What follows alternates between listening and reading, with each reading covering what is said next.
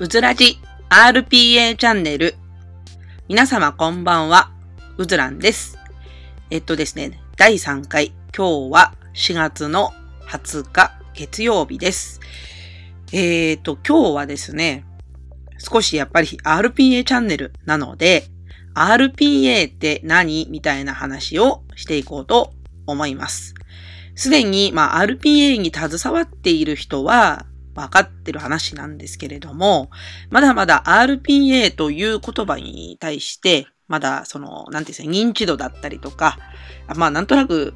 良さそうだなっていうのは分かっているんだけど、実際何できるのみたいな話とかはあると思うので、今日は アールピーエー って何みたいな話を、えー、うずらんの視点で少しお話をしていこうかなというふうに思います。まあ、個人の見解なのでちょっと人とはずれてるかもしれませんが、えー、お話をしていこうかなというふうに思います。えっと、まず アールピーエー とはなんですけれども、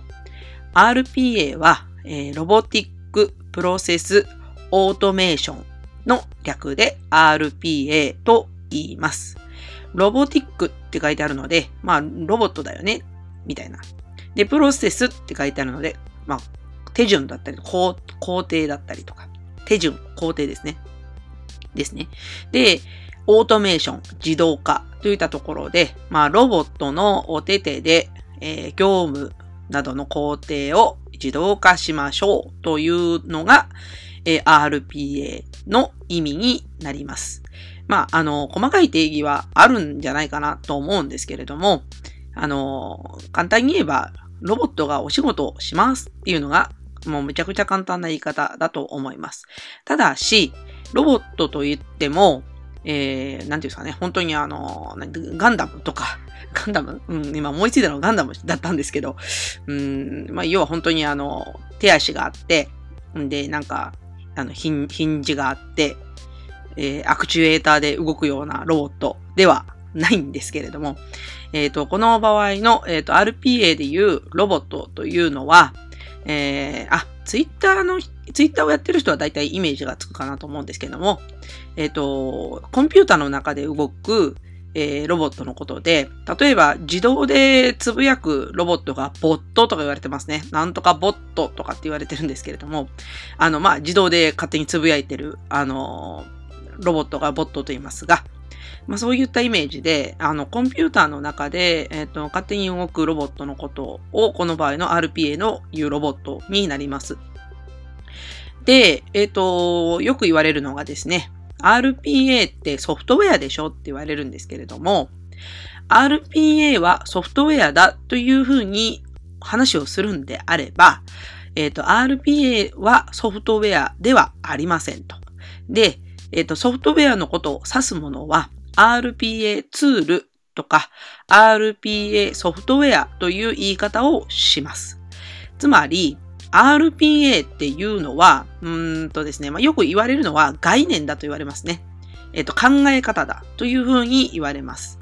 アールピーエー っていうのは業務そのものを、えー、ロボットを使って自動化をしようという概念のことを指します。なので アールピーエー はロボットのことを、あ、ロボットじゃないや、えっと、ソフトウェアのことを指しているのではありません。アールピーエー ツールとか アールピーエー ソフトウェアといったときに アールピーエー ソフト、アールピーエー はソフトウェアだと。アールピーエー ツールはソフトウェアだというふうな言い方をします。なので、まあ、ここが一番、その、なんていうんですかね、アールピーエー 界隈の人と話がごっちゃになるところなんですけれども、えっと、皆さんに覚えていただきたいポイントの一つになります。アールピーエー は概念の一つになります。で、次に、アールピーエー でやれることって何ってよく聞かれます。よく聞かれます。アールピーエー って何をやってくれるのって言われるんですけれども、えー、まず一番最初に アールピーエー の R のロボットっていうのは、えっと、物理的な、まあ、要は現実世界のロボットとは違うので、コンピューターの中に存在するロボットのことを言うので、えー、それはつまり何を言ってるかというとですね、コンピューターの中でしかロボットは働けません。なので、えっと、アールピーエー 自体は別名、えっと、デジタル、えー、レイバー。えー、要は電子的な労働者とか、まあデジタルを、あの、ね、デジタル、んなんだったっけ、もう一個言いの言い方忘れちゃったな。まあ、デジタルレイバーとかですね。あの、本当に電子的な、あの、働き方を、えー、する、えー、ような動きをします。なので、まあ、さすがに、あの、貞子みたいにですね、モニターからロボットの手を出すことはできないので、あの、コンピューターの中で完結する仕事を自動化するというのが目的になります。そこで、まあ、皆さんに思い返していただきたいんですけれども、えー、例えば、コンピューターの中で、えー、実際に行っている仕事ですね。よくあるのが、えー、例えば、えー、従業員が、えー、働いた時間というものを、えー、誰々さんが、まあ、上司とかね、集計して、で、それをなんかメール、メールで、えー、人事担当の人に送信するとか、まあ、そういった業務が、まあ、ちらほらあると思うんですよ。で、そういう、えっと、どこからか、えー、何かのシステムから、えー、データを拾ってきて、Excel で加工して、PowerPoint に貼っつけて出すみたいな、そういうものは非常に アールピーエー に向いている業務の一つになります。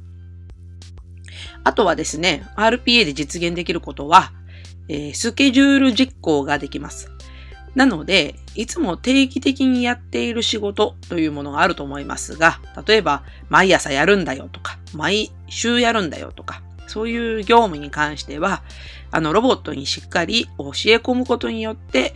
えー、その、えーと、仕事自体を、えー、忘れることができます。ここ結構大事なんですけれども、今までは、煩わしく、こう、毎朝やっていると、まあ、実は煩わしさも感じなくて麻痺してるっていう話もあるんですけれども、えっと、毎朝やってる仕事、毎月やってる仕事、まあ、一年に一回だけどやらなくちゃいけない仕事みたいなのがあると思うんですけれども、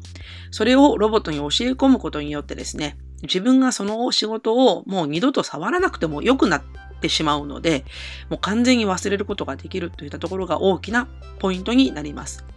アールピーエーについて一番大事なポイントの一つだと私は考えています。人間が今までやってきた業務を忘れるぐらい、えー、手放しにできるというのが一番大きなポイントになります。次にですね、アールピーエー がやれないことをお話しします。アールピーエー がやれないことは、まあ大きくふたつ、もっとあるかもしれないんですけれども、えー、ポイントになるのはふたつあります。一つ目がですね、手書きの帳票などの、まあ、もともとそのハードウェアみたいなところですね。えっと、手書きで書かれている帳票みたいなものは、ロボットは当然触ることができません。で、なので、よくあるその自動化の案件なんかを見ているとですね、今まで手書きでやっているんですよ、みたいな話で、ここ自動化できませんかね？うーん、これ Excel になんでならないんですかね？っていうところからだいたい議論が始まります。なので、手書きの入り口というのは非常にハードルが高いです。ただし、今のテクノロジーですね、にせんにじゅうねんどのテクノロジーの時点では、えっと、エーアイオーシーアール というツールが出てきてきているので、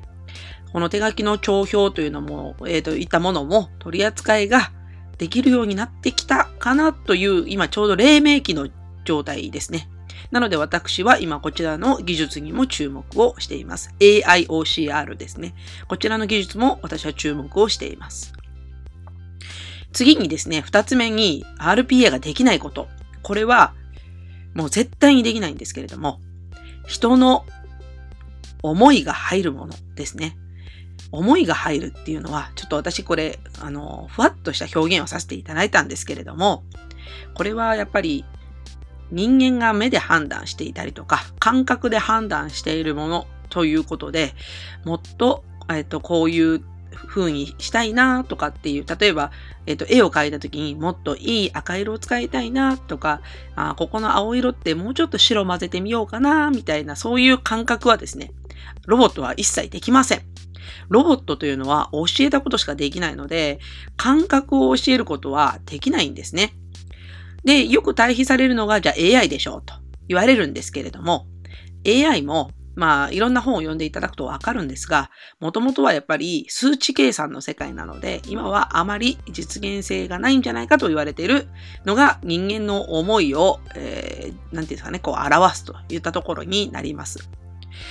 なので、えっと、今、えー、アールピーエー でやれることは、えー、そうですね、二つ大事なことがあって、一つ目が、パソコンの中の作業を自動化できますよ。二つ目が、えー、完全にスケジュール化することで人間から手離れができますよといったところが大きなポイントの二つ。アールピーエー でできないことは、一つ目が手書きの帳票がまだ難しそうですという話と、えー、人の思いが入るものはまだまだまだまだまだできないよ。絶対できないよぐらいなんですけど、できませんといったところで、アールピーエー の特徴というのが、えっと、このよっつで抑えられるかなというふうに思います。えっと、今日は アールピーエー について少し、あの、何っていうところをお話しさせていただきました。これからはもう少し アールピーエー って何ができるのとか、えー、どういう、えー、実施例があるのみたいな話は、えー、今後少しずつしていこうかなというふうに思いますので、えっと、よかったらですね、アールピーエー チャンネル、うずらじ アールピーエー チャンネルの、えっと、番組の、えー、登録をしていただけると、えー、私は非常に嬉しいです。あと、えっと、コメント欄などでなんか話してほしいこととかあれば、どんどん書き込んでいただけると、えー、嬉しいです、えー。それについて今後お話もしていこうかなというふうに考えています。というわけで、だいさんかい、えー、うずらじ アールピーエー チャンネル、えー、こちらにて終わります。皆さんさようなら。また明日。